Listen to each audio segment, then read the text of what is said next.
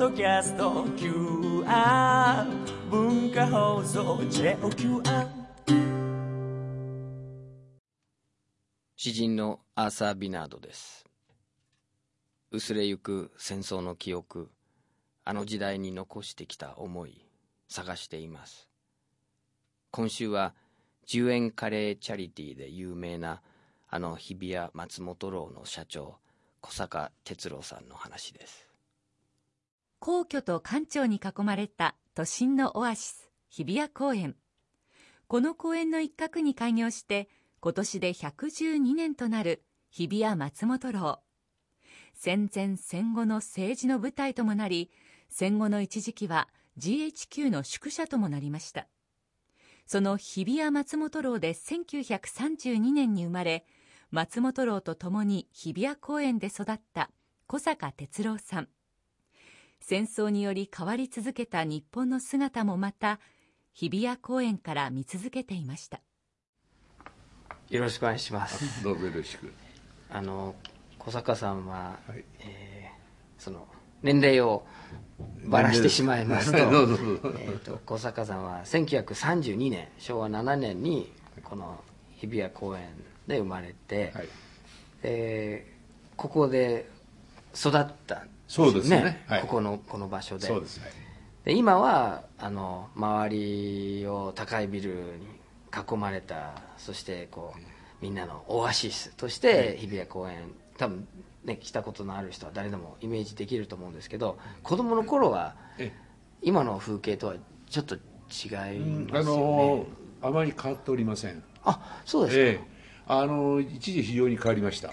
戦前戦中戦後ですね、これは大幅にいろんな意味で変わったんです。変わったんですけれども、えー戦後ずいぶん経ってからですけども昭和36年頃からですかねどんどんどんどん復帰しまして昔のものにどんどん変わっていったですね。戻っていったんですね。あじゃあ今の日比谷公園はどちらかというと小坂さんの子供に時代に。近いですね。近い。ええ。ああの一部全然変わったとかも今でもあります。はい。例えば子供の幼稚園がなくなってる幼児園長がなくなってるそれからプールもなくなってる小動物園もなくなってる。そういう意味からしますとかなり、まあ、あの違ってるところはございます。ですけれども全体の雰囲気としてはですね、そう変わらないということが言えると思いますね。昔はじゃあどっちかっていうと少し上の公園に近い動物園があったりそういう。まあ動物園ってそんなあの上の公園みたいなもんじゃないんです。はいもっとちっちゃな小公園。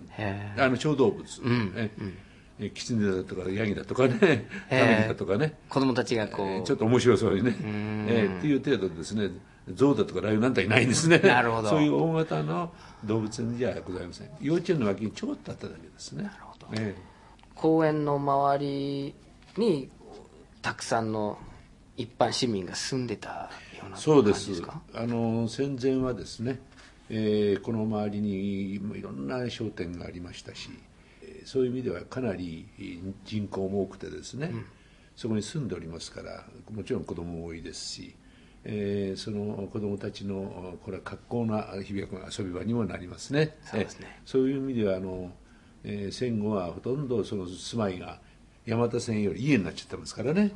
だから今この周りはほとんど子供はいませんよね住んでるの。で,、も千代田区のほとんど住んでないですね、えーですからそういう意味ではあのこの日比谷公園そのものは変わらないにしてもこのこ公園を利用する人たちの層はだいぶ変わってきてるとこういうことありますね。今は、まあ、働く人たちどちらかというとですね周りのオフィスのですねオフィスガールとかですねオフィスマンとかですねそういうことが多いですしそれからそればかりでなくてやはりあの、うん、地方から東京に来られた方、えーやっぱり日比谷公園っていうのは有名ですからえーじゃあ公園行ってみようじゃないかっていうような形の方々も結構おりますね、えーそれは戦前もそうだったんですか？戦前はですねそれこそそれほど交通が発達してませんからね、ですからむしろこの近隣の方々えー東京市市昔は市と言いました。都じゃなくてね。その市内の方々が、えー例えば土日なんかですとお特に日曜日ですね。家族連れでですねお弁当を持って、えー来ると。それで裏に広場ができましたから今はあんまりそういうとこないんですけどもこう御座を引いたり、新聞紙引いてそこでお弁当を食べると、えーいうのが非常に楽しい、えー日曜日のですね遊びという形でそれで遊遊園地もありましたしね。子子供たちが本当に遊べるところもありましたからそういう意味ではあのこの1日がかりで遊びに来る場所でもあったわけですね。今はそういうことは一一切ないですね。そうですね、あのまあちょっとお昼の休憩とか短い利用そうですね。時間ですね。はい、えここはでもねもともと日本初の西洋公園っていうか、はい。西洋は風公園として作られて、ちょっとハイカラな感じですか？そうですね。あの明治36年にできたんですけどもね。1903年ですね。その時にはあの公園っていうのがあったのは古い公園もございました。例えば上野公園とか芝公園とか。これは神社仏閣の境内なんですね。そうですね、ええ、ですからそういう人ところに集まるのは神社や仏閣の祭事やなんかの時に人が多く集まる、えーっていうことですけどもここは初めて、えーこの一般の市民のための公園が初めてできたわけですねそうですね、そういう意味だから違うんですね。違います、はい。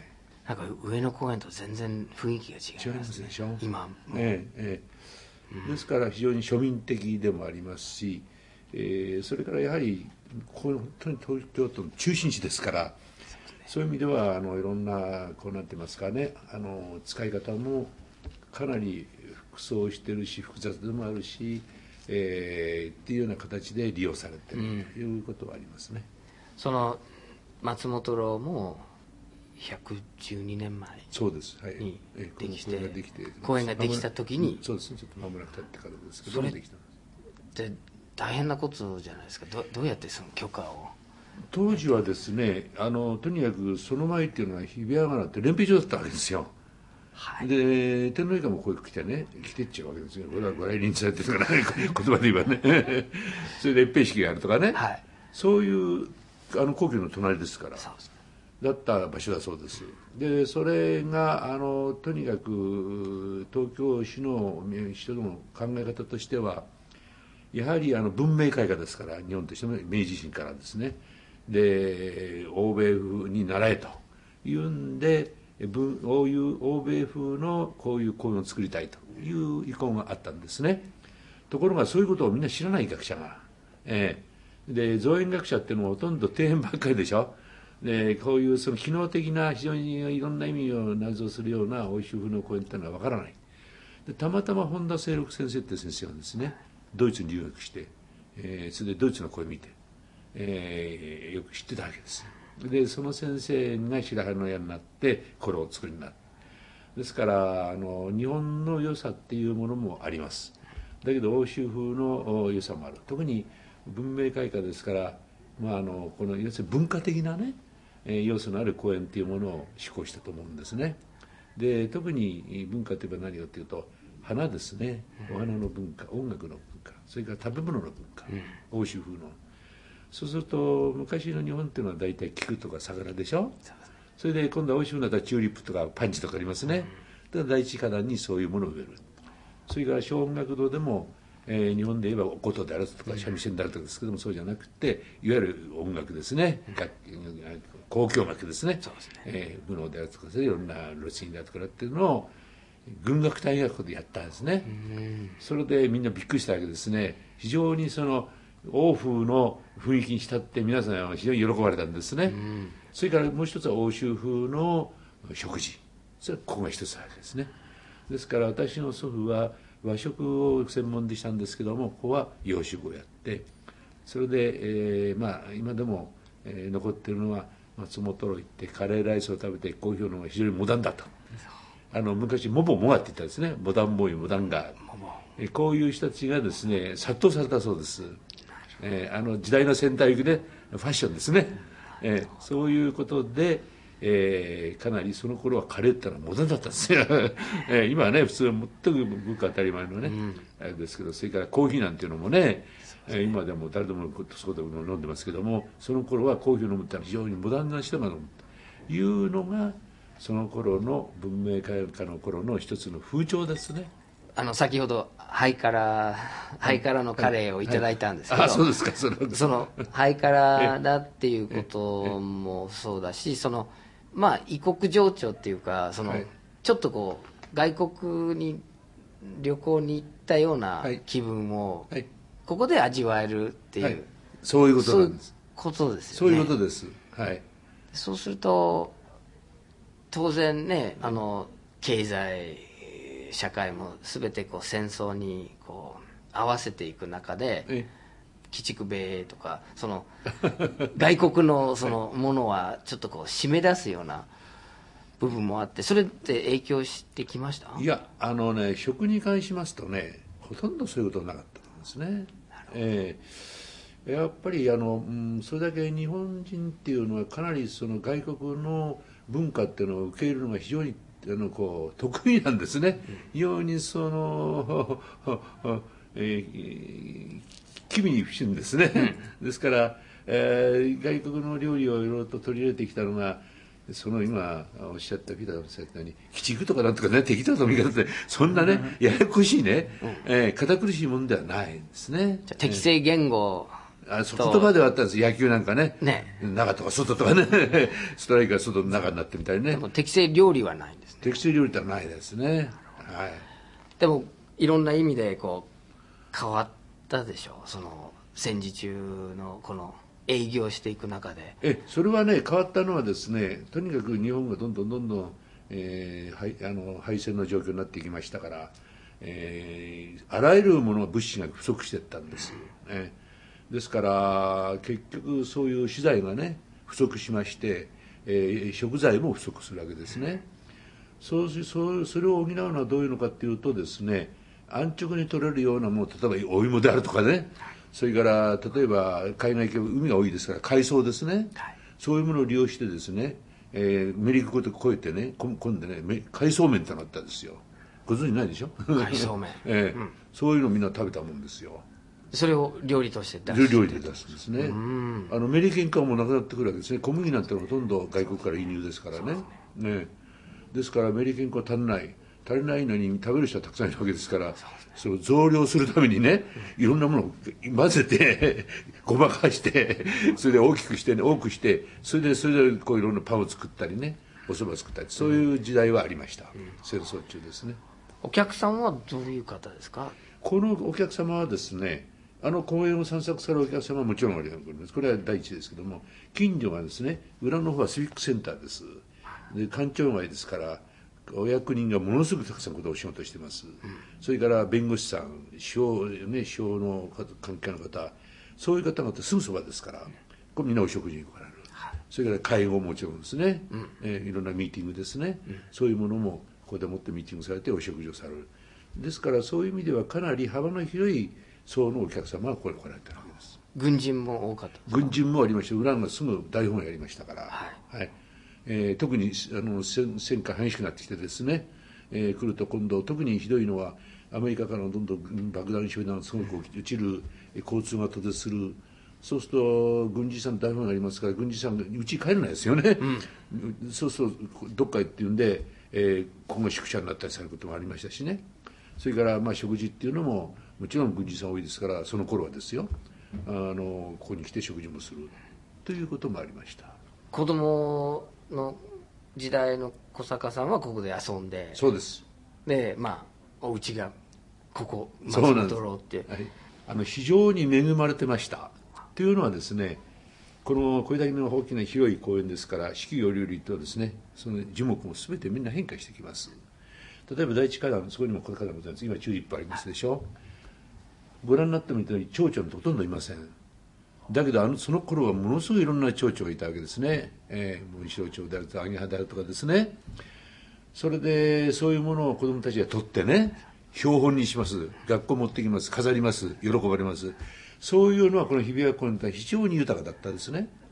それで春がそうですね。今度は夏になるとセミですね、樹木多いですからすごく多くのセミがあります。ミンミンがいるねツクツク帽子がいるね、えーそういうのがもう耳のつんざくような形でおおるわけです。今度はもちを持って取るですね。取ってそれをカゴに入れてね遊ぶ。これは子供にとっては楽しい遊びです。それから今度秋になると今度はコオロギとかね、そういう秋の虫ですね。草がたくさんありますからたくさんおりました。今ほとんどおりません、でそういうものを取って、えー、カゴに入れてね、給料入れてね餌に給料入れて買います。楽しみます。それから冬になったもんで雪がよく降りました。今ほとんど降りません。で雪でですねここにこの大井町が大木ございますでしょこの周り雪が降るとですね子供たちが向こう見えません。隠れて雪合戦する そういうことをする。まあね子供にとっても学園でした。いろんなことができました、えートンボも取る。このそれからこのところのですね今綺麗な、えー植木植木もありますこれは昔はですね辻がうんそんな山って言って辻がすごかったんです。秋はね赤トンボ前が見えないぐらいにいたもんです、えー今全然いません。そういうね自然体がですねあのこのやっぱ都市がこの要するにどんどんどんどん汚染化されてますからものすごいですねこの繊細な昆虫類が根絶しております。ほとんどいなくなりましたこれはね私がこの今までですねこれだけ長い間日比谷公園に一等変化したせいだと思います。はい。昆虫の激減。激減ですね。ね、人間が見たら綺麗な公園なんですけど、はい。彼らにとってははい。ここはこう生活が成り行かないそうですね。やっぱり、環境になっちゃったんですね。うんそうなんですね。やっぱり車の売園であるとかえそんないろんなことでですね、えーそれからやっぱり殺虫剤をまくとかですね。ですね。いろんなことでそういうものの堆積でしょうね。ずっと長い間のことでどんどんどんどんそういうものがですねなくなっていったということその公園で遊ぶもう、はい。戦中でもえあの1945年になっても、えここで遊べたものなんですか？遊べません。遊ぶようなゆとりがありません。東京はもうおあるいは勉強でごご存知かもわかんないけどこの東京そのままでですね、えー1944年頃からですねもうほとんどおあらゆる機能が巻きつないに爆弾と焼夷弾が起こってるわけです。東京っていうのは。まあ全国そうですけども。だから日比谷公園もですね相当焼夷弾が起きまし落ちましたし250キロの爆弾もですね公会堂の前に起こったの私見に行ったことあります。すごい穴が開いてね。そこがちょうど昭和20年の1月の27日0時40分。これ有名な話ですけどね。東京に初めて250キロ爆弾が落とされました。それは日比谷公園のその公会堂の前です。あそこに茶色い建物のあの前ですね、はい。あれは二レの木広場ってねあそこはずっとこれ全部砂利の広場でしたけど、えー爆弾落っこちました、えーそれが第一弾ですその時はここにいた。んです。すごかったですよ。もう大地震が起きたのにグワーって揺れたですね。ええ。これ地盤が緩いんですよ。昔海でしたから。埋め立て地です。すごかったですよ。それで子供ですから中学1年の時です。飛び出てったらねもう土煙がすごかったです。で第2弾はねそこに今あの抵抗塔がありますがその左に宝塚あります、はい。その宝塚のすぐ先のところにね今はもうなくなってますけど今はちょっとしたホテルになってますねちっちゃなね、それで東方会館ありますけど、あそこの角のところに山水路ってねあの中華料理があった。そこに将校のし海軍の将校が食事した直撃です。全部なくなってますね。それで第3弾目がね私は対面小学校っていうところ出てるんですが、その対面小学校があそこにあるんですね。そのガードは絶対向こうがあるんですけどね左側に今でも対面小学校あります。そこに落っこったんです。でちょうどこのあ建物があってこの角にこここうなってましてねこの角に、えー職員室があった。ああのその真ん前に落っこったんですね。それで女の先生が4人亡くなってます。第4弾目この建物の真ん中にストーンと落っこったんです。それはね不発弾だった。で私が子供に見に行ったんですそれを、じここ自分の小学校ですから。それで見に行って屋上行ってみたらねこう下まで突き進んでてですねこんなすごいね爆弾がね250キロですから。不発ってあのね地下まで行ってましたよ。不発じゃなかったらもう。もう爆発したら大変ですよ見に行って。子供の怖いの知らないでしょ、それで大人はなんか爆弾起こったらしいって言うんでねどこだった対面しなかって自分の学校ですからね。見に行ったんですよ。じゃあその後は授業はできないもういやできないです。そういうその状況ですよ。ですからそれでそれから銀座がほとんどやられたんですね、さん。爆弾が300発ぐらい起こったんですそれから焼夷弾が250つまで起こってね、えー、4500人亡くなってるんです。有楽町の駅をご存知でしょ、はい。あそこに人が多いでしょ、はい。あそこの人はみんなやられちゃった、えー。ですからそれそのそういうことで都心はあまり今まではそういう被害になってなかったけどその頃からひどくなっていって極めつけが3月10日なんですね。3月10日東京大空襲で有名なことでね、これが東京で12万人ぐらい亡くなってるんです、本庄深川から商団が起こってきてね。焼夷弾がどんどんどんどんねこう輪をつまめてつまめてきてるんですよ。で最終はこっち来たんです、ね、で私はここにいたんです。それでねその B29 ね低空飛行。操縦士が見えるぐらいですよ。ブワーってくるんですね。それでねモロトフのパンカムってのがあるんですね、お国のね爆弾って焼夷弾、はい、ね、このぐらいのね六角の焼夷弾がね36発入ってるんですよそれが爆弾になってるんです、うん、それをこう落とすでしょ？途中で爆発するんですよ。パラパラそうそう36発パラパラと落っこってくるんですよ。で落っこちと飛んでつきますね。そのショックでねボンって爆発するんです。六六角の焼夷弾が。で油脂なんです。で出るとねこうつくでしょ？ここから燃えてっちゃって左間になっちゃうんです。自分の皮膚についたらもうダメ。消せないんです油脂でくっつ皮膚からボンと燃えてくるんですね。それでものすごい人が亡くなっていったんですね。それがこの建物のすぐその1メートル先からダーッともうここったら僕目の当たりに見てたんですよ。はい。それで最後の頃ですけどもすごかったのはこっちの裏の方の司法省要するにねお役人の鉄筋のビルですけど横から入ってます。で全部燃えてる。それ焼夷弾が横焼夷弾が。焼夷弾でも鉄筋の横から窓で入ってきますからどうにもしないですね。そういったもその火事がものすごいですね。ポンポン燃えてねそうするとどういう現象が起きたかって言ったらあの時は3月ですからまだ残雪があったんです。雪が少しあった寒かった、はい。ね、火災の日っていうのはね400ぐらいになるでしょ、うん、何が起きますか？火事嵐ですね修練で。冷たさと夏さがなるほど、ね、ものすごいですから。空気が入れまじ、うん、そうするとねその風がものすごい来るわけですよ。こんなね火玉が飛んでくるわけです。ここはまああのこの今鉄筋になってますけどその時木造だったんです一晩中消して歩いたんですよ。くっつくとそこから燃えるんですよ。なるほど。うち燃えちゃってたんだってんでね。ですからサウボとかねみんなことしてね。でも消す消すことができたんですね。みんなもうみんなで。みんなで消して、はあ、ええ、その逃げてくる人は当然ここを目指しますよね。それはねその時はね夜夜中でしたからみんな逃げてこられない、えー、それで特に本庄家が一等ひどかったんですね、えー、全部その被服廠とかね明治座とかねそういうところの広いところにみんな逃げた、全部丸焼けになっちゃう。そ、ね、それから暑いっていうんでね隅田川なんかで逃げてで水に浸かる。組は使いますでしょ？空気がこもってでしょ？そうするとねその空気のところに火がねダーッと流れるんですね。要するに酸素をみんな吸っちゃうんですよ。だからみんな窒息してで溺れちゃってみんな死んじゃう。頭を出してても溺れる。溺れちゃう。もう酸素がないから。ないから。それだから類類たる死体だったんですねあの頃だからこの間もやったでしょあそこね。イレースやってましたけどね、ね、そういう状況で東京がほとんど全全壊しちゃったんですね。もう半壊なんてもほとんどなくなってた。でもここはここは残ったんですよ。目の前から落っこってったんです。それでね木造と鉄筋が一部あったんですよその鉄筋のとこで B 2が落としたね爆弾が爆発したんですよ。この大きいやつが元の爆弾は、はい、そのまま鉄筋の上に落っこってましたんですよ、はあ、でその落っこってこうパンと爆発したですからその6発のねあの六角形の焼夷弾がダーンと前に落っこってたんでしょそれが建物の1メートル前からダーンとも落っこってたわけですね。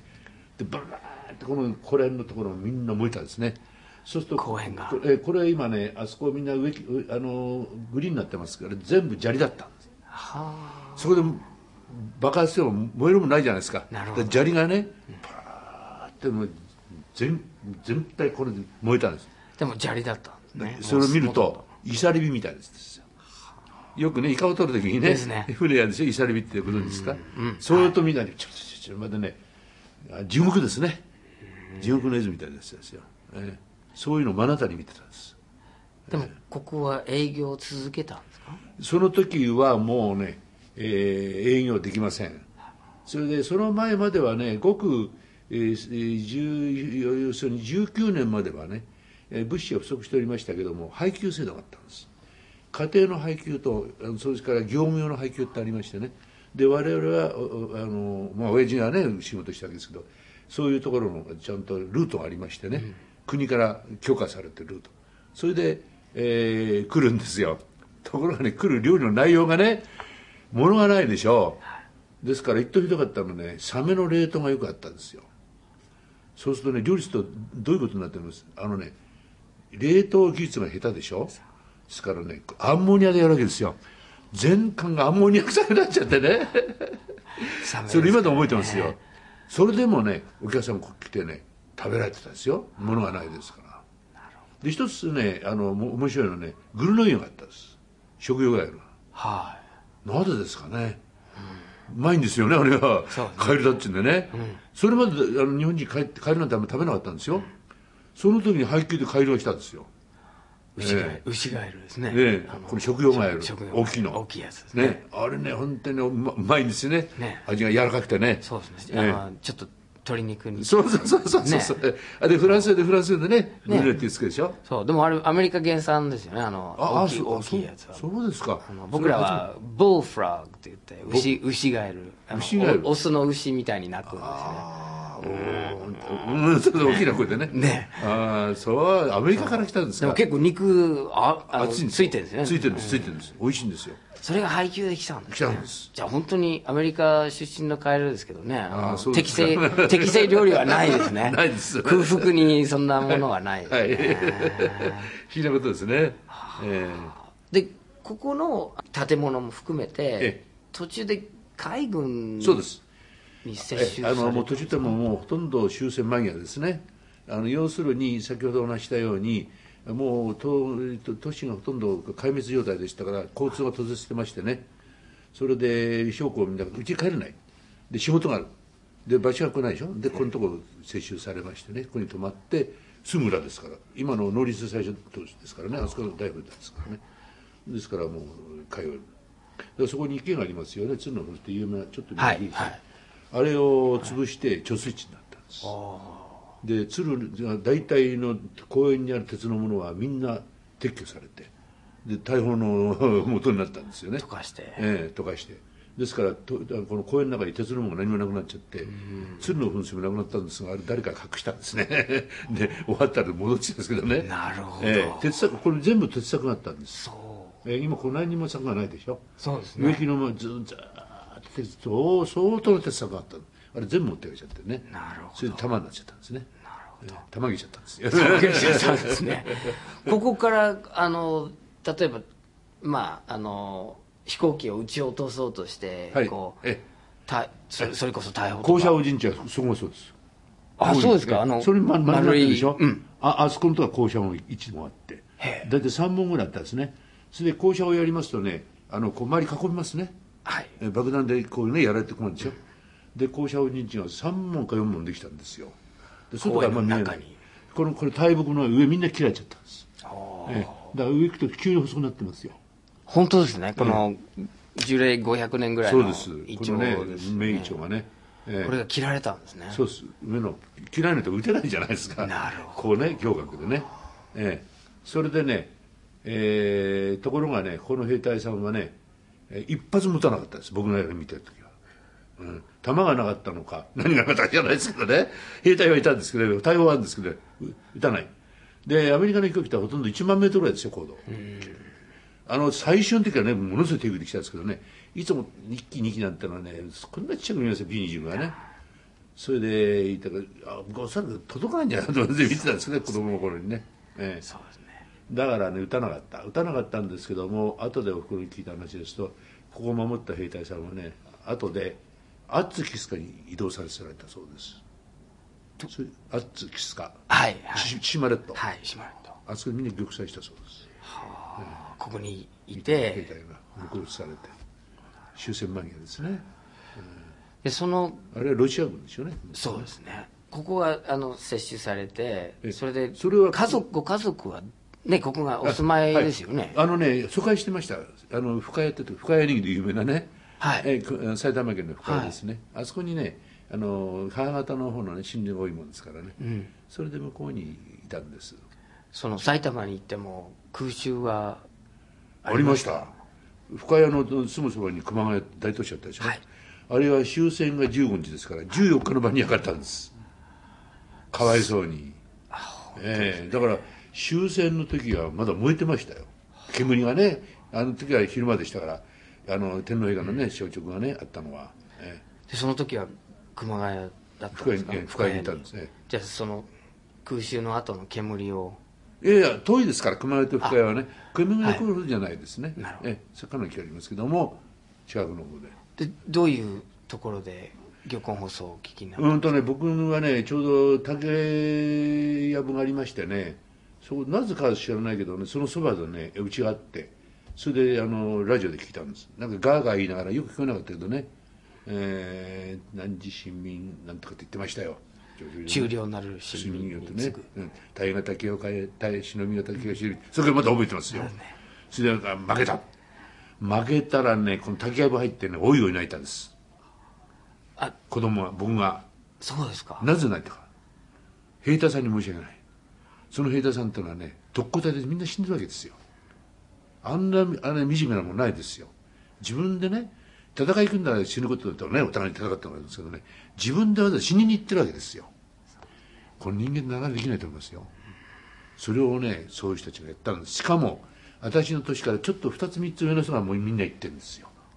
大体みんなそのアメリカの軍軍軍艦に突っ込んでいく前にみんな落っこち合いですよね。それでね一部は軍艦に突っ込んでるけどもねこれみんなね死ぬ覚悟で行ってるわけですよ。でみんな衣装がね今でもありますよ特攻隊のところにね、だからねどどどんな気持ちで人が死んでいるのか、ね、死にに行くわけですから。普通死死ぬっていうのはね知らないうちに殺されるかね。あるいは自分で病気で死ぬっていうのはね無意識になってるわけでしょ。意識があってね死ぬ寸前まで分かるわけでしょ。こんなね不幸はないと思いますね。だからねそのもって大いを泣いちゃってねね先生兵隊さん申し訳ない。周りの大人たちも泣いてましたたですね、だからアメリカ軍がどうのこうって問題じゃないですよね、うん。それは戦いだからあるけどもね、そういうもの関係なくねその戦い戦争っていうものをね悲惨さね、うん、二度と戦争になっちゃいかんという思いをしましたね、この入江松本郎がそのまあ戦争が終わってええ。敗戦を迎えてええ。続くんですよね。そうです。今度はアメリカ軍に今度占領されたわけですよ。ここがアメリカになるんですか？そうですよ。アメリカ軍の戦争だったんですよ。GHQ が。GHQ 要するにあのそこにあのメマッカーサーシルバーがあるでしょ？はい。すぐ最新ですからね、ええ。ですぐそばじゃないですか。残ってるのは帝国とうちしかないんですよ。みんな焼けちゃってないんです、なるほど。ええ。爆弾にあったり焼夷弾にあったりみんななくなっちゃってるんですよ、ええだから残ってるところにみんなねあのだから兵隊さんのところでですね将校の指揮者ですよ。帝国とうちは。ちょっと偉い。偉い人たちがす米軍のちょっと偉い人たちがここに、うん泊まる。泊まる。だからねレストランでこれ全部間仕切りして部屋を作って、ペンキをベタベタ塗ってアメリカ人ねペンキ好きねね いろんな自分の好みで塗るんですよ。そう。でしょ？そうですね。で将校だから偉いでしょ？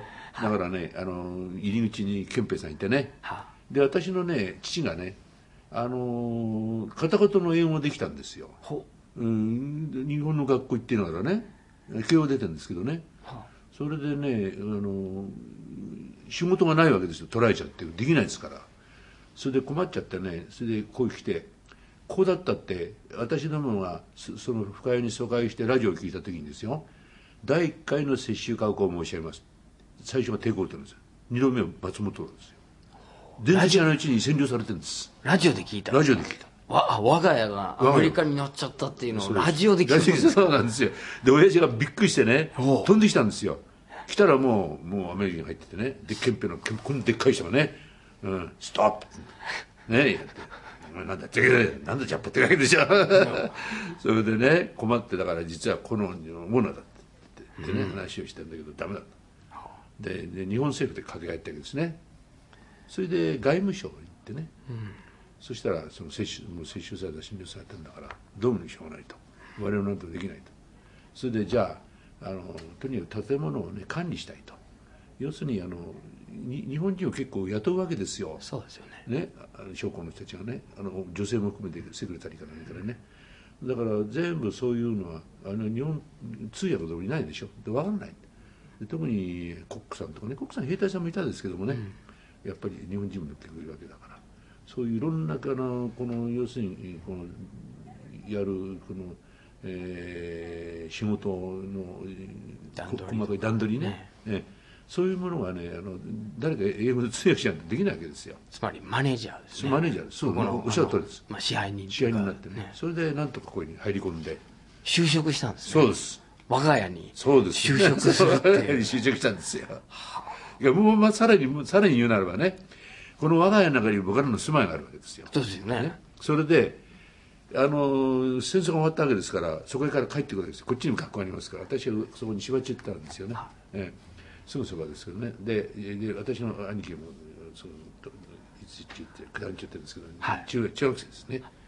でつ住まうところがないですよ。みんな焼け穴とでね、ででで父がね将校さんにね子供がいるんだと。それで住まうところないからね住まいがここにあるんだから住まわせてって言ったんですね。だから初めノーって言ったんですよ、だけどさすがアメリカ人ですね。ジェントルなんですね。いろいろ事情言ったらね分かったと。じゃあね我々の行為でお前たち置いてやってこうなんですよ。特に許可するってわけですよ。自分の家をですよ、え。えでも偉いですよね。占領しといてね、そういう事情をね聞いたらねじゃあ済ましてやるって言うんですよ。い許可するって言うんですよ。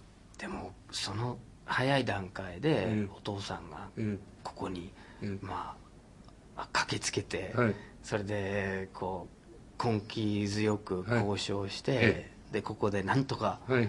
こう、まあ、働くえ場と、はいその住む場を確保したので続いたんですよね。そうなんです。もう何でしょうお金ないんですよ、お金を持ってもみんなね預金封鎖されちゃったんです。ハイパーインフレでしょ、はい。大インフレでね毎日毎日ね値段が買ってっちゃうんですよ。物は買えない。物がない、ね。物がない上にお金がない、えー生活できない。そういう時代でしたからね、あので住むったって住む場所がない。みんなあの焼け跡にねトタン屋根のねみんなバラック作ってみんな住んでるぐらいでしたから、うんだからそういう時代でねえ結局その経済的にも非常に苦しい状況でね、それで闇やったらできたわけですよ、みんな東京何もないですから田舎行って米をね、えー買ってして買い出して買い出してでこっち高く売ると、で儲けると。それから漁村行って魚取ったのをね、ええだから農村漁村がものすごく繁栄したんですよ一時、ええそれで東京は何もないからあるものってのは焼けの焼け残った立大変大切な洋服とか、着物とかを田舎持ってって物々交換するんですね。お米と、随分高い着物でね。今でも時価何十万とか何百万のねお米のちょっとしたのに変わるわけですよ、みんな涙流しながら帰ってもこ食べる食べることはまだ大事ですから、ええ。でお金がそんなことで政府はもう抑えちゃってるんですね。預金封鎖しちゃってるんです、ええ。自分のお金は自分で出せない。そういう時代があったんですよ。ここが GHQ のものになるっていうと、まあ心理的に悔しいですよね。自分の家が。自分の。あんまり悔しいのっていうよりもね困ってたですよね。住まわなきゃ困っちゃうから、ええ。だから OK って言ってて嬉しかったですよ。アメリカの兵隊さんって優しいんだなと思ったね、ええ。で入り口に憲兵でしょ、僕は子供でしょ、こんなでかいでしょ、ボーイストップって言うわけですね、ええそれでなん「お前なんだ?」って言うでしょ、だからこのねであのちゃんとこう許可証もらってる。パスポート。パスポート。でパスポートにして「OK」それって例えば朝起きて学校行きますよね、ええ。その時パスポート持っていくんですか？ってい出なきゃ。やもちろん出なきゃダメです。忘れたら大変です大変ですよ入れないですよ。で学校から「ただいま」っていう時にその「ただいま」の前に税関を取らなきゃいけない。そうそうそうなんですよ。憲兵さんの前に取らなきゃいけないんですよ。で許可証そう今日見せて。だだ出さなきゃ入れてくれないですか？でも外国から小学校に通った人ってあんまり聞かないですよね。ら そうそういうことです。ねまさにそういうね特特殊なね、えーあれがあったんでですそれがずっと続くんですか？そうです。かなり続いたんですよ。だってそれから朝鮮動乱でしょ、うん。それでアメリカもさらに増えたでしょ、だからどかないんですよ。どいてくれないんですよ。ずっと、ええだから昭和26年になって初めて朝鮮動乱が終わってこれは解除になったんですよ。それまでずーっとオキュパイドされてたんですよ。税関っていうか関所っていうかその憲兵が立ってるところはどのぐらいの距離ですか？この周辺いや入り口にいるわけです。あ建物？建物の入り口。建物が外国だそれでこの周りも全部接種されてましたからそこの要するに池のところが貯水池になって上がコンクリでしたから、はい。そこであのずっとこの辺周り全部ね、えー、チューリウムのねあのあれですよダンスパーティー、音楽ど音楽場、で夜のねナイスパーティー場うんそこにあったんです。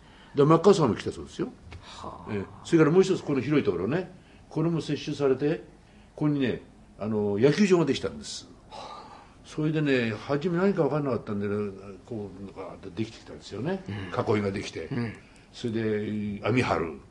何やんだろうと思ってねある日バーンってね夜になったら明かりがついたんですよ。ナイターですね。我々子供ナイターなんて見たことないんですよ。日本ではなかったですから。うわっと驚いてね。ところが狭いじゃないですか。ソフトボールの野球場って。ええみんな面白かったですよ。米兵がソフトボール。え手投げでやるんですよ、ええ見たことないこれ野球やってるわけですよね。しかもナイタナイターで。あ夏なんか涼しくて気持ちいいでしょ。ーいいですね。えじゃあ我が家からナイターが見えた？えいや見に見に行きますよ。許可証を持って。いや教科書もちろん持って。ね持ってないですから。かそういう米兵とそうやってこうねあの、ね。背の高いええ。憲兵にええ。ストップって言われて、そういうふうに毎日ええ日々接してて、え英語が得意。じゃないから僕の方はね。我々子供だって中学1年生でしょ？まだ英語なんて敵敵国語だったからね。ほとんど勉強させてくれないんですよ。でもす少しこう覚えながら接してたんですか？いやいやほとんど接し接してないです。だってしみんな仕事をされてるわけでしょ、ええ、それでしかも将校でしょ？偉いでしょ、だからうん将校の人で僕なんか子供のジャップのチルドなんて問題しないですよ。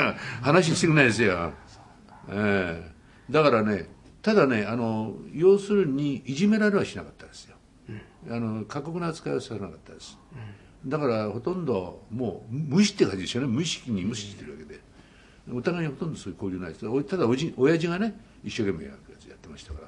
一つあれだったのはねあの食事。随分いろいろともらったんですよ。よかったですよ。うまくて。ね それはアメリカの。アメリカのそうです。将校の料理ですよ。だからね、うん、もうもうとにかくさもう肉でもなんでも、うん豊富でしょ？じゃがいもから何からね。下からいい匂いしていくんですよ。木造でしたから。ええそしてね腹減ってるでしょ？もう我々子供ももうね何も食べるものないですから外行っても。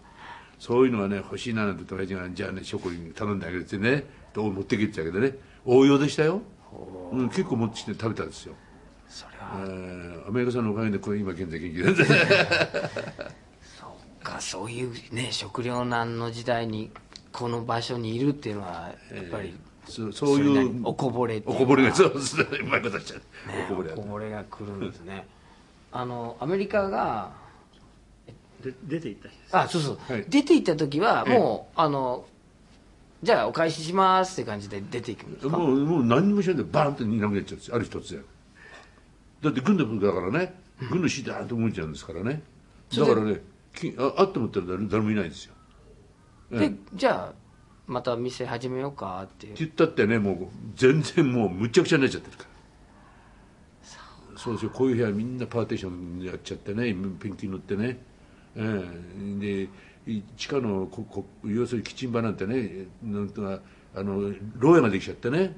それであの日本人で洋木屋なんかバイバイさんってみんな捕まるとね、ぶち込まれてるそんな状況でしたから、ええ。だってミリタリーポリスの将校でしたからそういうこと、だからねレストランなんてもんじゃないんですよ。もうむっちゃくちゃにされちゃった。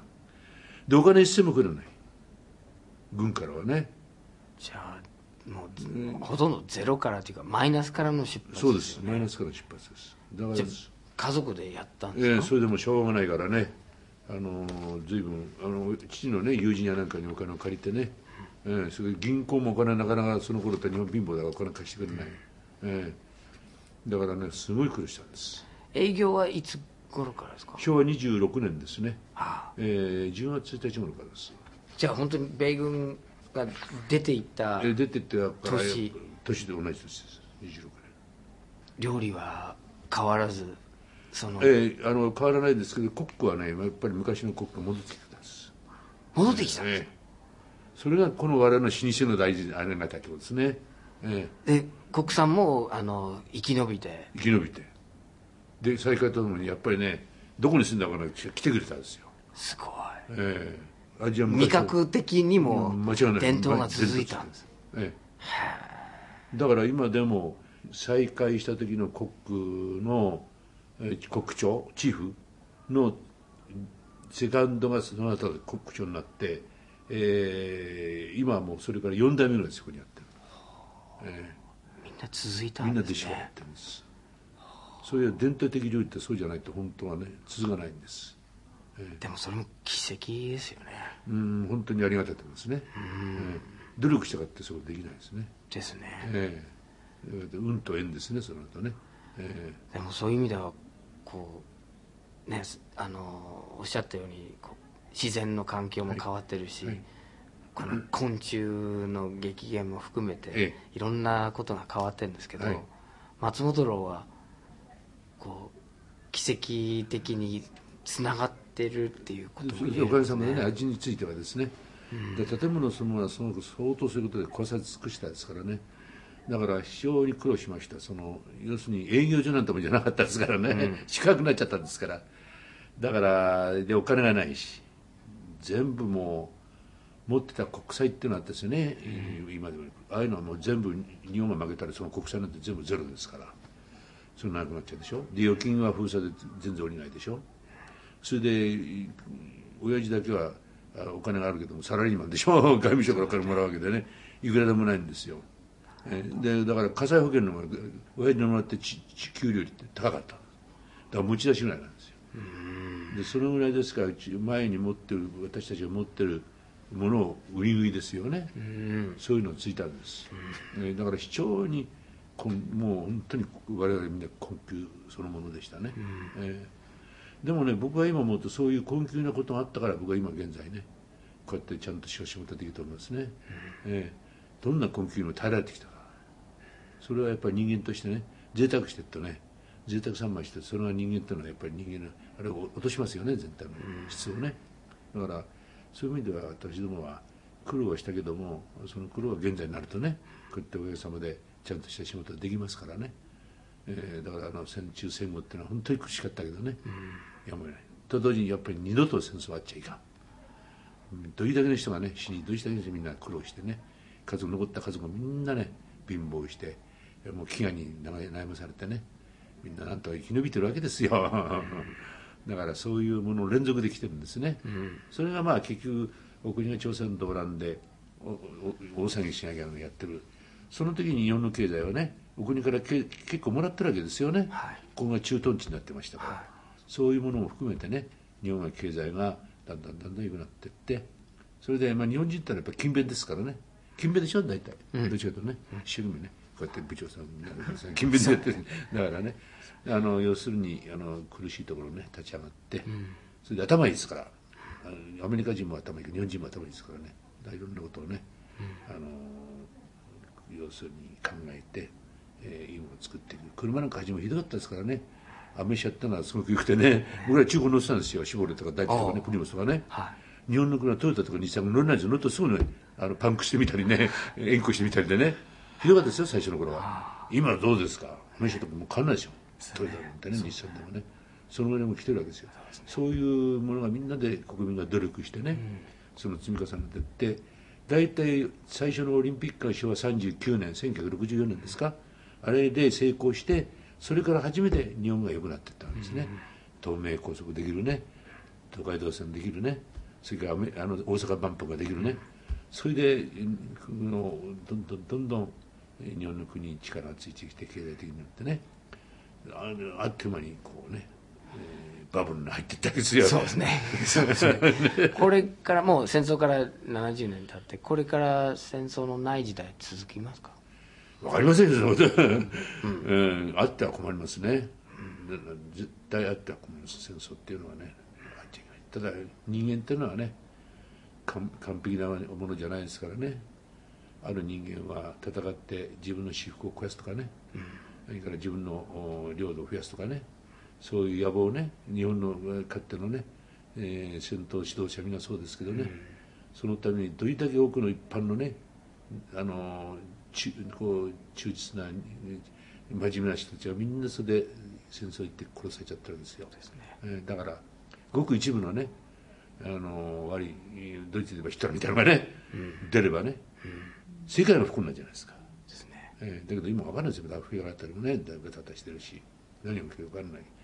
だけどやっぱりあの人類の英知でですね、うん、戦争は絶対やっちゃいかんですね。ですね、えー、そういう戦争を経験したものからだと思いますよ。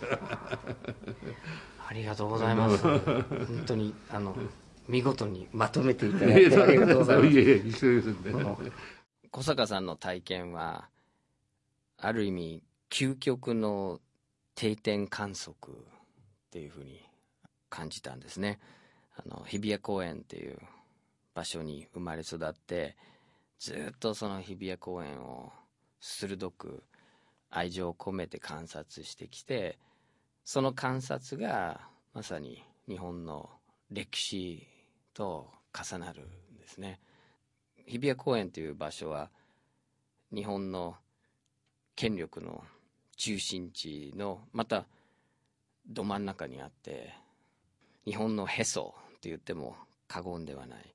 しかも日比谷公園はそういう中心地にあって公の場一般市民がアクセスできる憩いの場でもあるのでその庶民の歴史と権力者の歴史がまた重なる場所ですね。小坂哲郎さんはその日比谷公園の中にある非常に特殊なしかも非常にその歴史の中で翻弄されて役割も果たしてるその松本楼っていう店に生まれて育ってそして経営者としてずっとやってきて子供の頃のそのちょっと小話のように笑えるようなエピソードも実はみんな日本の国家の大きな変化とつながるんですね。ですから子供の頃小坂さんがどこからどういう手順でどういう手続きを経て小学校に通ったか中学校に通ったかってそういう一見たわいない話でも当時の日本の国家がどういう状況に置かれてたかっていうことが垣間見えるんですね。でもそういうミクロとマクロが見事に重なるたくさんの話を聞かせていただいて僕の中で一番大きく響いたのは一番最初に出てきた動植物の話だったんですね。あの日比谷公園がどういうふうに一世紀の間に変わってきたかっていう話をしてたら小坂さんはその昆虫が激減している自分の子供の頃の日比谷公園の生態系その動植物と今の日比谷公園は全然違うその多分それは小坂さんならではの定点観測しかもその生き物に対して非常に興味があって愛情もある方の観察だったと思うんですけどそういう部分も日本の大きな変化を表していて何も日比谷公園に限ったことではなくて今21世紀を生きてる僕らが過去から学ばなければいけないもう一つの生態系の歴史的問題だっていうふうに思いました。来週は戦後日本から切り離された奄美群島機械島出身の詩人郡山直さんの話です。お相手はアーサー・ビナードでした。